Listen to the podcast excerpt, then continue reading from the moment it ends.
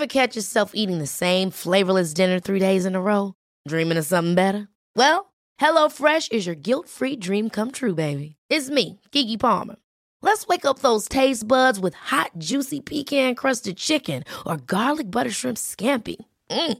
Hello Fresh. Stop dreaming of all the delicious possibilities and dig in at HelloFresh.com. Let's get this dinner party started.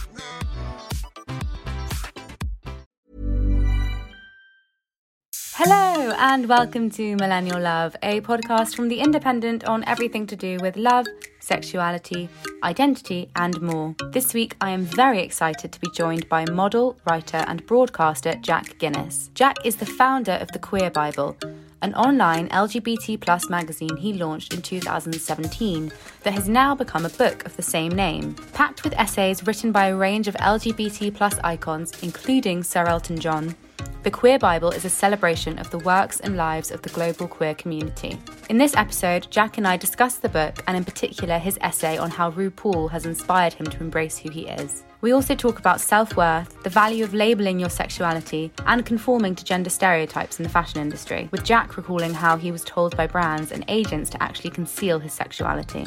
Enjoy the show!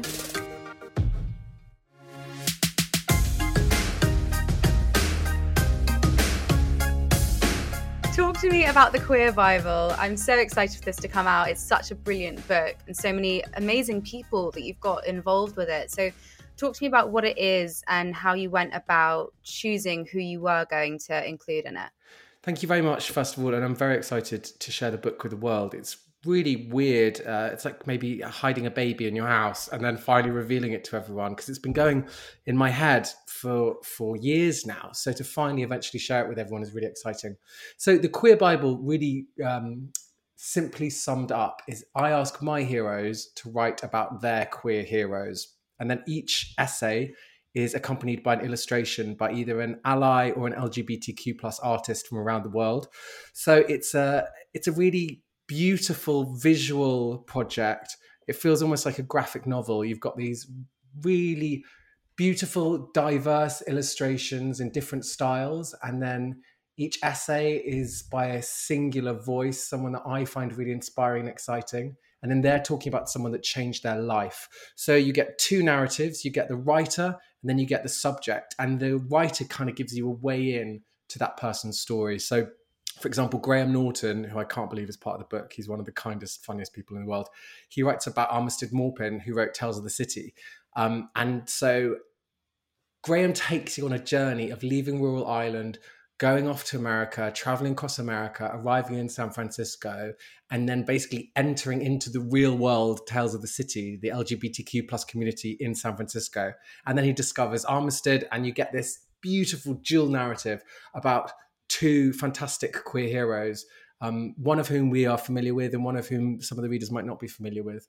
So the whole philosophy is basically like a spoonful of sugar helps the medicine go down. You've got someone's incredible narrative that are sometimes very funny, very moving, very personal about a story of becoming, about realizing who you are in the fullness of who you are in your gender and your sexuality.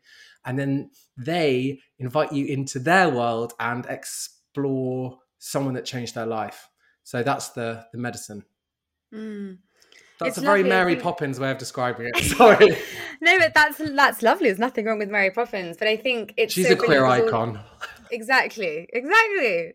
But like all the essays are such, um, they're so personal, and I think they're so relatable to anyone. You know, they deal with so many other subjects like you know insecurities and shame and you know body insecurities and all of that stuff it's really there's so much in there um, i want to talk specifically about your essay on rupaul which i absolutely loved and you know as i said there is so much integrated in it about your personal life and i guess the the first thing i want to talk to you about is your childhood which you describe in the essay as very beige so why was it so beige? Well, it literally was beige. That's not like a clever literary um, metaphor from my childhood. It's not like some weird, I don't know, color pathetic fallacy. It was literally beige. So we grew up in South London, in the intersection between like Brixton, Stockwell, and Vauxhall. My dad was a vicar in an inner city church, and we lived in I didn't realize this until recently. I went back and looked up at where, where I grew up, and we grew up in a really small flat. It felt big because it had big personalities in it. It was always busy. It was full of energy. Um, but it was so I was growing up in the in the 80s, and I was the youngest. So everything I wore, everything we had, was like inherited or begged, stolen, or borrowed. So it was kind of like a uh, like a shadow of the 70s. So everything was like that weird beigey brown color. All the food was like brown flakes and brown pasta, and the walls, the wallpaper that was peeling was like this kind of beigey brown color. We had a beige Volvo. It, you know, it literally was beige. okay, the reason why I asked you and why I thought it could because I think it is probably more metaphorical. It is a metaphor as well. I was teasing. Because, I know, but the reason why I wanted to bring it up is because of the contrast with then what you go on to say about glamour and I think, you know, you write that glamour offers a tempting and dangerous allure for many queer people. And so the contrast between those two things, you know, it's sort of beige versus color. So can you talk to me a bit sure. more about what I, you I feel that, mean by that, sure. about the glamour? And I loved also what you said about how universal this book is. You know, this book is about LGBTQ plus stories, but it's about people working out who they are. It's about people that feel rejected or damaged by the world and fighting to understand and love who they are. And that's universal. That's the teenage experience, isn't it? No matter who you are, where you're from. So, another universal teenage experience is feeling frustrated with what you find around you and not feeling that it matches up who you are. It's not the life that you wanted. You know, very few of us are born into the life that we want.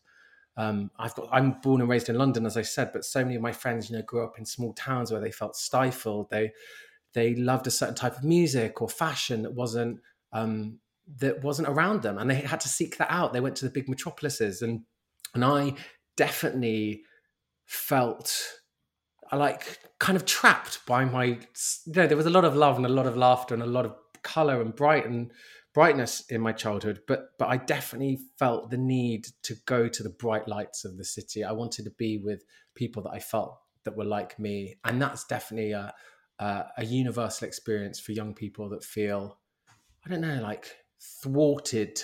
You know, they want yeah. more, and and I think that leads lots of us to the extreme, to that unhealthy extreme, which for me, you know, was was a life that is really exciting and really interesting, but for a lot of time felt like it didn't have meaning.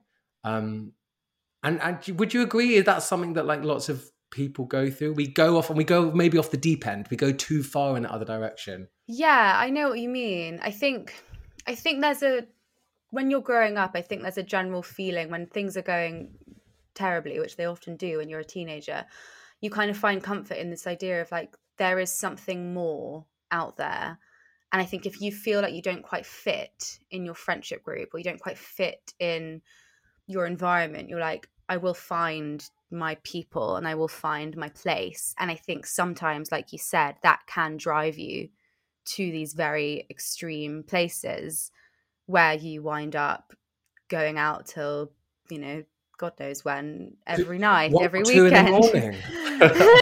yeah, just just one or two in the morning, exactly.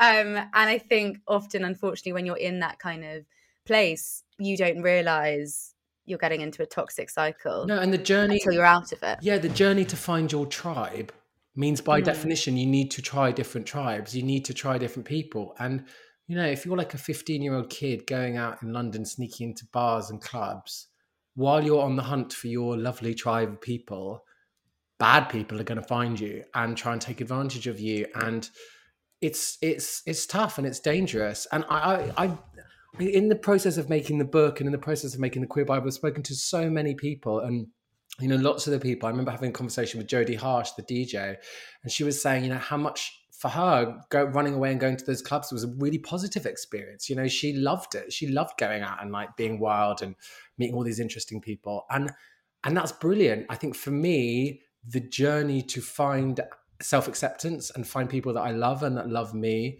um, and that are healthy, positive friends has has been a long journey. And there's definitely damage was done along the way. You know, I did damage to myself, and other people did damage to me. I remember watching mm. I May Destroy You like a lot of people during lockdown. Um, and it was really amazing because we were still we could really take in the fullness of that show and then really sit with it and then not just kind of go out and go, oh, I saw a great show. You know, I, I remember getting Polax by it and I was sat by the couch like, like I'd been punched almost. And I thought back over so many situations in my life and I thought so much about consent and I thought about so many experiences that aren't like clear black and white abuse, but mm. situations that I was uncomfortable with, or I look back and I think, you know, um, was I in a position to give my consent? Or it's not even about necessarily just sex; it's about different situations and environments and and dynamics yeah. that you find yourself in. So I think it's a it's a process really of of making peace with with what you've got, what you've done, and what you've been through, and also kind of processing that. Mm. I'm really interested by what you said about consent because that's something I think about a lot, um, and I've written about this in my book, which is based on this podcast. This is about my book now, though. Today. Sorry, Jack. this is about Jack's book. I'm kidding. Go on. Slap on. on the wrist. I really want to hear this. um, yeah. So anyway, in the book, there's a chapter on Me Too, and the whole chapter is basically about how, like, so many me and so many of my friends when me too happened we were kind of like oh this is awful this is terrible but you know we're so lucky this didn't happen to any of us like we've never been raped or or anything like that and then slowly over mm. time mm. We because you know in the news it was these really extreme mm. stories and you know extreme and inverted commas of like the Harvey Weinsteins and stuff and then over time as we talked about it and we reflected on things and we watched I May Destroy You we sort of looked back on all of these sexual encounters we had and realized so many of them actually weren't completely consensual. And I think what you said about black and white is really interesting as well, because people come at consent and assault, particularly, you know, from the legal system in a very black and white point of view. You know, it's rape or it's not rape, mm. and it's it's it's not really like that a lot well, of the we're, time. We're, we're all our generation is having the millennial generation is even having to understand what consent is because we think yeah. of consent as like yes you can yes and then anything goes basically and i think what we're all realizing is that it's far more nuanced than that um, as a concept and that abuse uh, is uh, a lot grayer than that um, i remember talking to one friend after i may destroy you and she realized that she'd always had sexual experiences after she was drunk and she says, I don't know if I've ever legally been able to give consent or receive it from the other person, which she was really shocked by. She was like, oh my God, like, have I been checking with other people? And for a woman as well, because the narrative is always the other way around, she was really challenged by that. And yeah. I think also the, the thing that was so brave and dangerous and brilliant about the ending of I May Destroy You was how um, Coel dealt with the attacker, and that in our minds, it's like you're you're either Harvey Weinstein or you're an angel. You know, you're either this like violent, terrifying person, or you're like a perfect person that's never done anything wrong. And I think all of us, looking at our own culpability, our own experiences, the people that we've been involved with that are potentially really good, lovely people. I'm not saying the guy in I May Destroy You was, who's not at all but but that we we look at the complexity of those interactions as well um, and really kind of look back at our own behavior as well as just looking at other people's. It's really challenging. And I think it's something yeah. that as a generation, I think, and, and as friendship groups, we all need to be really honest about and already talk about. The fact we're having this conversation now is is completely brilliant. I had so many brilliant talks after I May Destroy You, and I hope we continue to to do mm. that and check in with each other and check in with ourselves about what we're what we're okay with, what we're comfortable with as we process previous experiences. You know, are we is there trauma that needs to be dealt with? Do we need to forgive ourselves, apologize to other people. Like let's let's work through all this stuff. Mm, yeah, I completely agree. It's so it's so brilliant how many important conversations that that show struck up. I'm still so pissed off that it wasn't nominated for a Golden Globe. That was insane. I know, and um, Emily in Paris was anyway different conversation. Do for not get day. me started on Emily in bloody Paris. so I know you used to work as a male model. You still work as a male. Model. Yeah, model. I do. I did a shoot yesterday, which is why I look like Krusty the Clown. They coloured in my eyebrows, and I look like a really surprised, like lady. I like it. Thank I'm you. into it. Um, so I know that previously you had been told by agents or fashion stylists to to butch it up when you were on shoots um, and you write about this in your essay. So can you talk to me a bit about that and this kind of idea of adopting a straitjacket as you absolutely Matthew so Todd. so Matthew Todd who's one of the contributors um, to the book he is he wrote basically a really interesting book that's like a kind of a psycho- psychological self-help book part memoir called Straitjacket and that refers to the straitjacket that a lot of lgbtq plus people voluntarily wear which is that self-imposed shame and internalized homophobia that we take in from the outside from society um, and apply to ourselves so we voluntarily submit ourselves to prolonged pain prolonged trauma locking ourselves in a straitjacket of society and our own making and that's something I did. You know, I spent years coming to terms with who I am, like loving who I am, kind of a little bit enough to get through the day. And then sharing that with my friends and then with my family. And then in my career, you know, bounding into the agency, being like, oh, you know, I'm so proud of who I am, I'm gay. And then being like, well, you cannot tell clients that. And when you're on shoots, you have to really man it up. You can't do anything that would um, make the client suspect that you might be gay. And that was for numerous reasons. One, I had kind of long hair and a beard. I was after Jesus, the second guy to have that look. So I feel like I really popularized it um, in the mainstream. You did. I, I no did. question. I absolutely, Grazia actually said that I invented the man bun. That's actually true. And they and they called christened it the mun, the man bun. And Wow. look, I haven't done many things in my life, so I know I'm not saving the world. I didn't discover a cure for cancer, but I invented the man bun, which then obviously became a monster and a global phenomenon. That is that is all thanks to you, Thank you Jack. That is so pretty that is pretty cool. Jeez, my life is pathetic. Anyway, so so my agents, um, I was selling kind of Savile Row tailoring, or I was selling like outward bound stuff. So quite like you know heteronormative, stereotypical, straight, whatever that means, um, a look. And so the kind of assumption was that that one clients wouldn't want a gay guy to represent that brand, or maybe it would make them nervous about whether I could do the job and fulfill that role because modeling is playing a role. And then the other worry, I think, was that consumers, if I was too vocal, if I did interviews and talked about being gay, that consumers then wouldn't want to buy product from an openly gay person. Because I think the feeling is that models need to be aspirational. And I think the fear was, you know, is a straight guy shopping at uh, whatever store going to want to aspire to that, to be that guy? Um, so this is like you know 15 years ago and a decade ago. Um, so I then had, had to kind of go back into the closet at work, and all my friends find this hilarious because they're like, "Jack, everyone knew you were gay. Like you didn't. You're rubbish at manning up. Like you literally prance around." Um, so in my head, I thought I was doing a great job. Maybe I was just doing a terrible job. But um, I then, you know, kind of almost voluntarily re re put that straight jacket on. I re traumatized myself. I kind of went back into the closet at work, which was a really damaging thing to do because you you're doing it to yourself. You know, you you're you're you're voluntarily hiding who you are, and that causes such mm. internalized shame and and it's not good for you. And it made me really unhappy, and it made me really sick, and I got really skinny. I didn't have like an active eating disorder, but I was so unhappy that I, I kind of just I didn't just stop eating as much as I should, and I got really really skinny. And I remember I booked a big campaign, and I turned up the day before, and they said we can't have you on this shoot. You're too you can't fit the clothes, like they're falling off you. Um, and and that was a moment where I was like, I'm really unhappy. I really need to sort this out. And I went back into therapy, um, which I've done many times in my life, um, and I highly recommend it.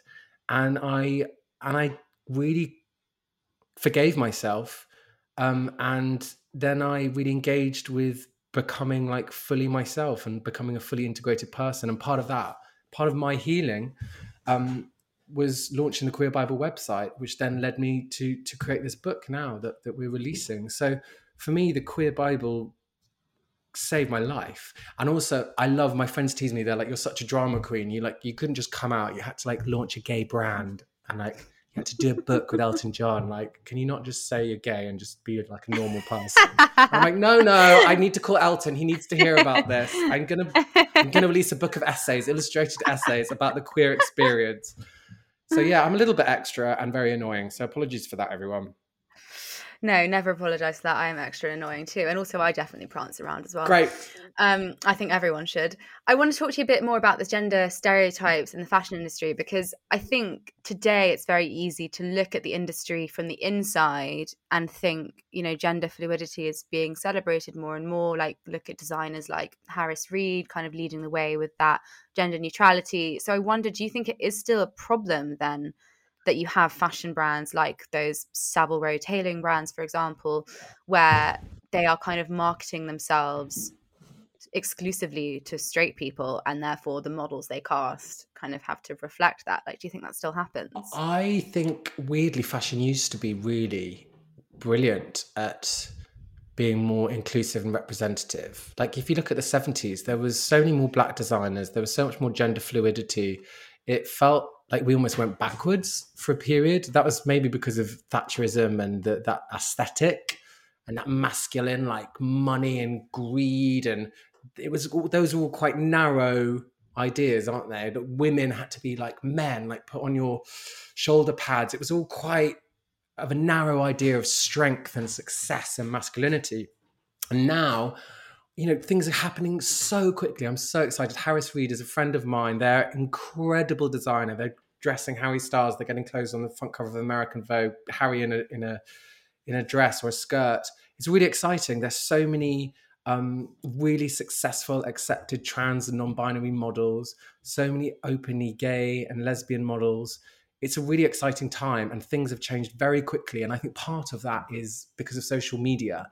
I feel that the public told these companies this is what we want. We want to be seen and we are not just this type of woman. We are not just this shape of woman. We're not just this um, this skin color. We're not just this gender or sexuality. And i think consumers cool kids are dictating to the brands and saying if you want to sell to us you need to represent us.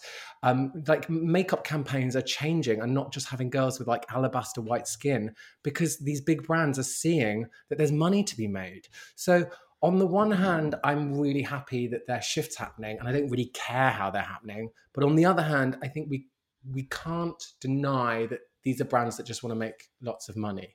And there's nothing necessarily wrong with capitalism and rep- and then wanting to be um, a better organization, but we need to make sure that these changes, these corporate changes, are real and they're not performative.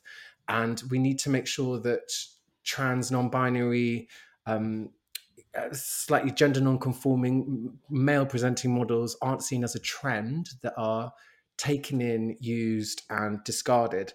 And part of how that happens is through real representation throughout organizations. So it means that the camera, the photographer, is a queer person or person of color that the the people that are making the decisions in the head office are as diverse maybe as the campaigns look on the outside now. So i really want change throughout the industry and a change that is lasting and not performative um, and doesn't feel that lgbtq plus people are being used like objects as a kind of trendy shiny object for now. Um, but then you look at someone like edward enninful who Paris Lees, the brilliant journalist and writer, has written mm. about for uh, the Queer Bible book. Edward Enninful is doing that at Vogue.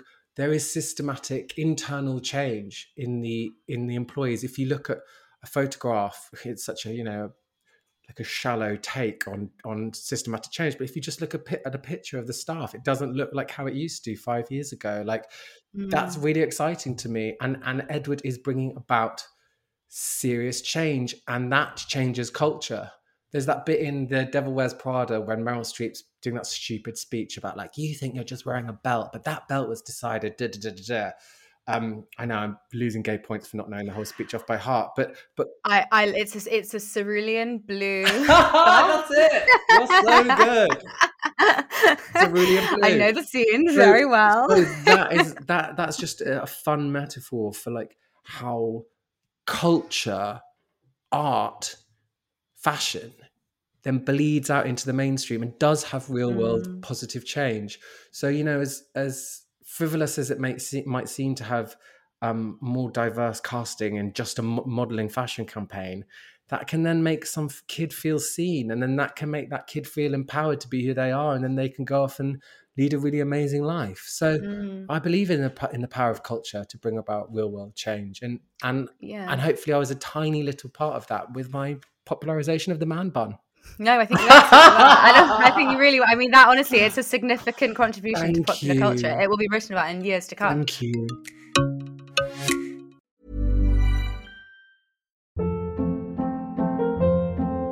Hold up. What was that? Boring. No flavor. That was as bad as those leftovers you ate all week. Keke Palmer here, and it's time to say hello to something fresh and guilt-free. Hello Fresh. Jazz up dinner with pecan-crusted chicken or garlic butter shrimp scampi. Now that's music to my mouth. Hello Fresh. Let's get this dinner party started. Discover all the delicious possibilities at hellofresh.com. There's never been a faster or easier way to start your weight loss journey than with PlushCare. PlushCare accepts most insurance plans and gives you online access to board-certified physicians who can prescribe FDA-approved weight loss medications like Wegovy and Zepbound for those who qualify. Take charge of your health and speak with a board-certified physician about a weight loss plan that's right for you. Get started today at plushcare.com slash weight loss. That's plushcare.com slash weight loss plushcare.com slash weight loss. But I think it's so important to talk about fashion in this way because from an outside view, people will look at fashion, like I said, and be like, oh, fashion is the one place where queer people can feel more comfortable than ever. And I think that's something that people will have thought for years.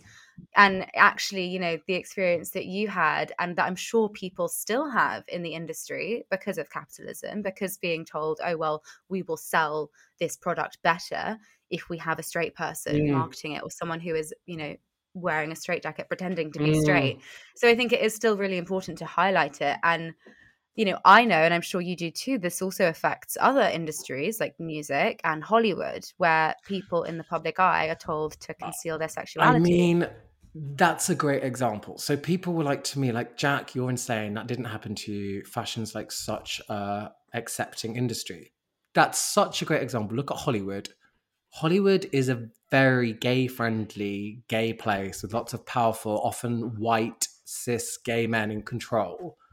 And yet it's one of the most homophobic industries ever. You it's probably easier to come out as like the head of a bank than it is to come out as a, a Hollywood actor, or it, at least mm. it feels to be.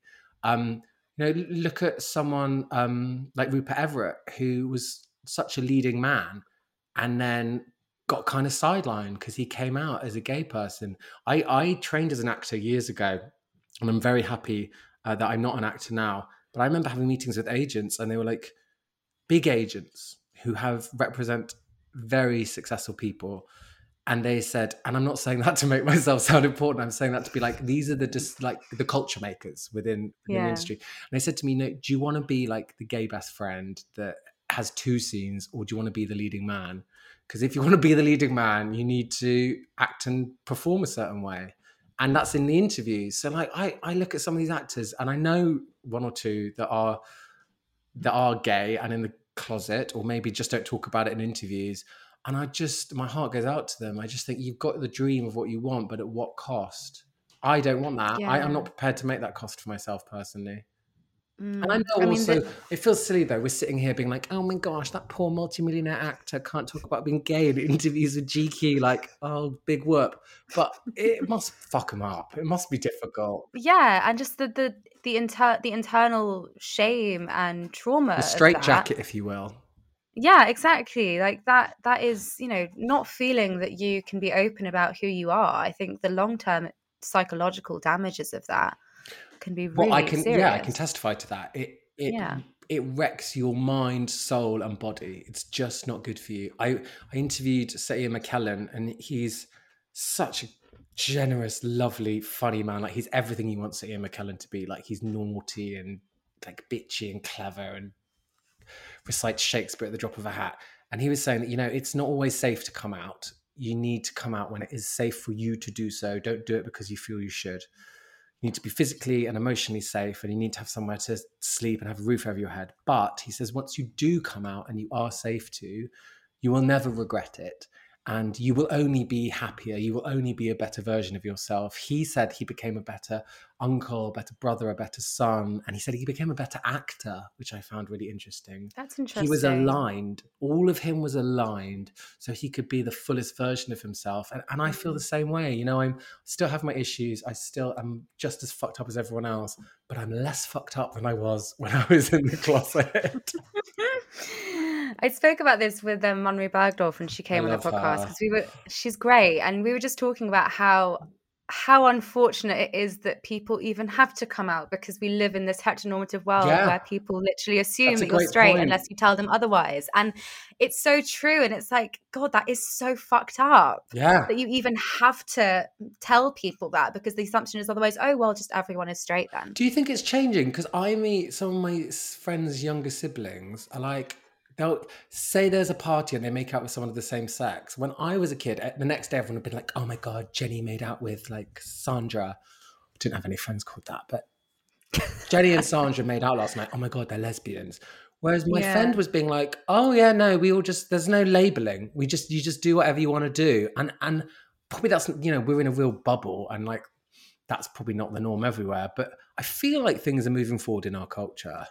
I do think they are. I think when I was at school, I was the same. You know, if if you know, I I have friends that were in the closet at school and have only come out, you know, since we've left as adults. Um, but I think now when I have conversations with my friends, you know, if if someone in my friendship group, if a girl hooks up with a girl, there's no like, oh, so does this mean you're gay now? It's just like it's not a conversation. You are just who you are. Exactly. And so I do think in that sense there are changes. And you know, I know that when we meet new people, we don't naturally assume someone's sexuality. No, you don't. As an adult now, you don't. Mae Martin yeah. writes a really brilliant essay um, in the collection about Tim Curry, the actor who wasn't like overt about labeling himself. And a lot of the essays in the book, The Queer Bible, are about the importance of identity, of labeling, of naming, of being proud of who you are. And it's important that we do that for our own emo- emotional and psychological development it's really important that we do that so we can have protected groups. So we can say, like, okay, these are gay people. They deserve protection under the law for this reason, or trans people deserve it for this reason. So labeling is helpful legally. But Mae Martin's essay is really interesting. It really blew me away. The essay is actually about how, yes, it's great that we've got labels so we could be accepted, but what's beyond that? Let's move beyond that. And it's what you're talking about with Munroe Bergdorf. It's the idea that maybe one day you won't say I'm gay, straight, even maybe trans, maybe gender will be will be beyond gender, will be beyond the binary. And that to me is really exciting. If and May's, Mae's essay is all about this, about the idea that maybe one day Mae will just be Mae, And when Mae's doing interviews, people won't be asking Mae, like, "Oh, how do you define yourself? What's your sexuality? How do you think about your gender?" And I think that's quite a like mind blowing futuristic concept. It is to me anyway. I'm quite like mm quite no, stupid. No, I but I love the idea of not having to come out and just being Jack. Yeah, I think we I think we will get there. Just Jack the we'll idiot think... with the man bun. Jack the man who created the man bun. I don't have man bun anymore. I need to stress to your loyal listeners. Why not? Is that is that intentional? Why yeah, not? I cut you feel it. like it, you, I, I you created this monster and I did what I did, I was really clever. I pretended that I didn't want to cut my hair, but I was desperate to, and I got a L'Oreal campaign pretending that I was desperate to not cut my hair, so they paid me to cut it off, and I had to pretend I was really sad on the day, and I was like, "Oh, my beautiful man bun," and I was like going in the toilet, being like, "Yes, I never have to look oh like a twat." Um, so yeah, so I, I, I got paid to cut it off, and I um and I've never looked back. I've now just got That's hair amazing. like a normal human being. Tell me about the origins of the Queer Bible because you launched it, as you mentioned, the online magazine in 2017. Um, and I know that when you started that, that was partly inspired by something Sam Smith said. Is that right? Yes, yeah, so I was watching the Oscars and Sam Smith got in trouble for accidentally saying that they were the first queer person to win that Oscar, and it turned out they weren't. Right. It was really mean and horrible. And like, it was classic Twitter pylon of people instead of just celebrating this young, amazing queer artist that has come from England and conquered America, like we were just everyone's just being so mean and just piling on and just being like, you don't know your history. And lots of people came out and said, I love that I did that voice. You don't know your history. and then people were coming out and saying, young queer people don't know their history. And I was like, okay, well, I don't I like to think of myself as a relatively educated person. I was like, I don't think I know all my queer history. Like I've seen loads of cool movies about stuff and I've read a few books. So I went online and there are great resources. I'm not slagging them off, but now I am going to slag them off. They're all terrible. And they were all look like they'd been made in clip art, like in Microsoft Word, with like, they were just shit. And I was thinking, well, like LGBTQ plus people are supposed to be like the most fabulous, brilliant, like visual, clever, just amazing people. Obviously, not um, not with the best vocabulary. I just ran out of steam there describing gay people. How shit am I? Um, but I want. I was like, okay, well, there needs to be a website, an easy website, like a gay queer Wikipedia, Queeropedia, where people can go and they can find out about LGBTQ plus history. So I did it myself. So I tracked down different people to write essays about their hero, and because I didn't want to get sued and use images that were copyrighted, I got illustrators to do illustrations. So it all kind of happened by happy accident. So one of the first people I tracked down was Robert Mapplethorpe's boyfriend, one of his boyfriends, David Croland, who's an incredible photographer who went on to photograph some amazing people throughout the 80s and 90s. And David writes an essay about going to the Chelsea Hotel, meeting a young guy called Robert, his girlfriend called Patti Smith, and then he promptly steals Patti Robert Robert Mapplethorpe off Patti Smith, not the other way around. That would be not queer at all. Um, and so yeah, so if and then the essay is all about that. So if you don't know who Robert Mapplethorpe is, you get this like brilliant, juicy story that intrigues you. So you want to go off and learn more and learn who Patti Smith is and learn who Robert is. And if you do know who they are, you get this untold story, this this extra narrative that maybe makes you think about Robert Mapplethorpe and Patti Smith in a slightly different light. So mm. that's the whole story. It's about teaching history through narratives, through the things that we all have in common um, and through that, we can celebrate our connectedness and we can also celebrate our uniqueness. You know, there's stories on there. I don't know what it's like to be a young black trans rapper growing up in Brooklyn. And the Queer Bible website a, uh, gave me a platform for people to tell those stories in their own voices.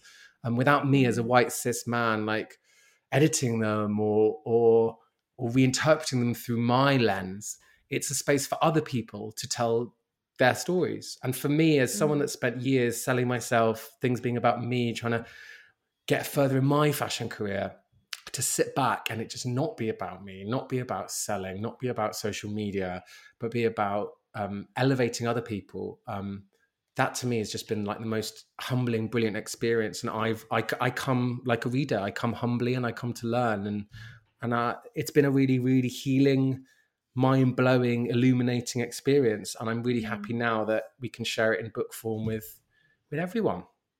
It's wonderful. It's so good. I mean, congratulations. I know there is one thing that you're still holding out for, and you still haven't met a certain someone. Yes. Do you want to tell us about that? And we'll start launch a campaign well, to try. if we could happen. start that today, that would be really good. If yeah. we could um, mobilize the listeners, I want t-shirts we'll printed. I want a hashtag absolutely, maybe hats as well. So I wrote my essay in the book on RuPaul.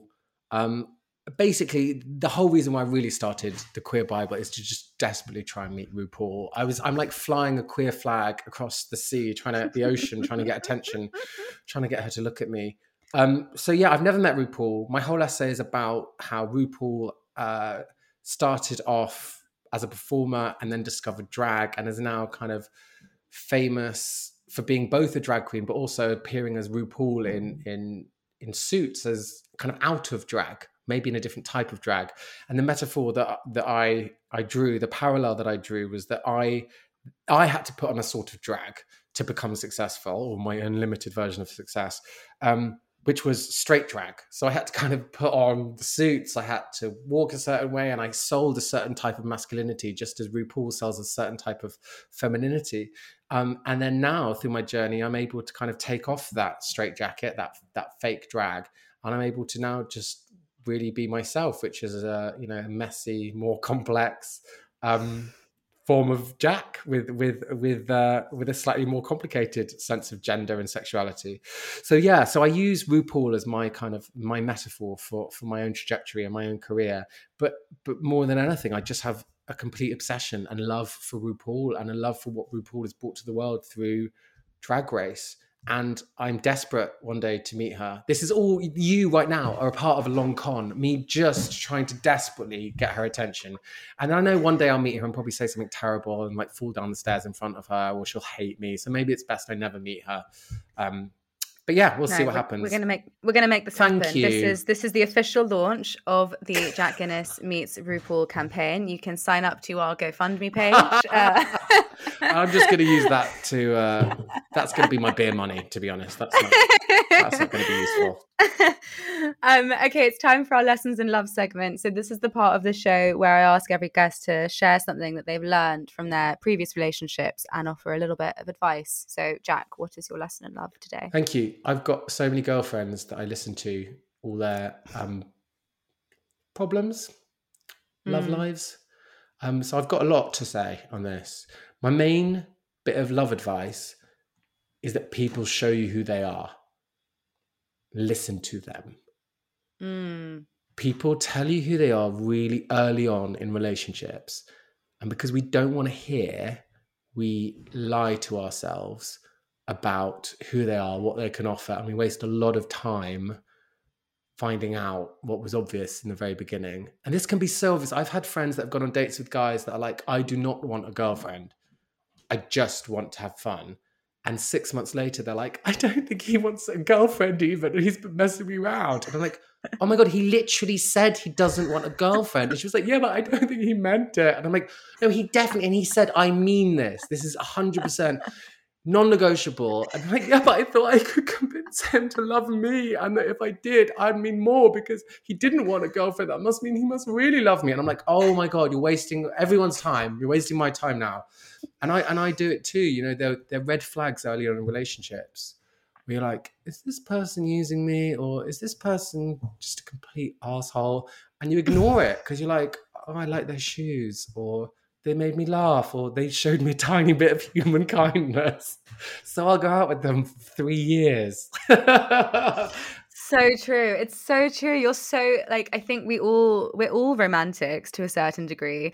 Deluded and we want to yeah, well, essentially, that's what I mean. Like, we want to believe the best in people. So we end up deluding ourselves and convincing ourselves that, oh, no, they'll change. Oh, no, like, yes, they they did do that one really bad thing. And yeah, like they did they did sleep with someone else, but they're they're not like that. You know, they would never do that again. They would, ne- and you know, it's just you convince yourself all of these things, and you get trapped. But I think you're almost phrasing it though, like you're a victim. You're like, oh, but I'm just a romantic. I'm like, no, we we it benefits us because then we get this narrative of like we're the victim. How could they do this to us? And it's like, no, no, no, no, no, no, no they're like clearly a nightmare and we yeah. deluded ourselves because we we were getting something back as well from this like we're getting to perpetuate some weird pattern something there's something fucked up that we're getting out of it as well. And i think we just need to really be brave and see who people are and probably just see who who we really are as well. Like mm. we're responsible for the patterns that we create I agree. And it's really hard to see that. I think the victim thing, you do paint yourself as a victim in your own head in relationships most of the time. I think that's kind of what we're wired to do. So it is actually really hard to pull yourself out of it and and be like, no, no, no, this person is just a bad person. They're not the right person for me. Or that, how anymore. about that though? Not just not they're a bad person. Because we always want there to but be a good right guy and a bad yeah. guy. And, and and what I'm learning now with breakups is it's much easier for me to go they did this or like i'm i'm the victim or and it's like no sometimes we don't need to make it toxic to get out. We don't need it to get really bad to get out. It, we can just turn to that person and go look i really love you i respect you or i don't love you and i, I don't really respect you. We're not right for each other and i don't need to turn you into an evil person in my head or to my friends to explain why this didn't work out. We can't go out with everyone. Like I don't. We don't want to go out. It would be life would be a nightmare if everyone was right for us. Like the majority of people you meet in your life are not going to be right for you. That's okay. Mm. You hmm. don't need to turn them into the devil, and you don't need to be the victim. You can just mm. say thanks, but no thanks. That's it for today. Thank you so much for listening. If you're a new listener to this show, you can subscribe to us on Apple Podcasts, Spotify, Acast, or anywhere else. You can comment and leave us a rating too so that more people can find us. Keep up with everything to do with the show on Instagram. Just search Millennial Love. See you soon.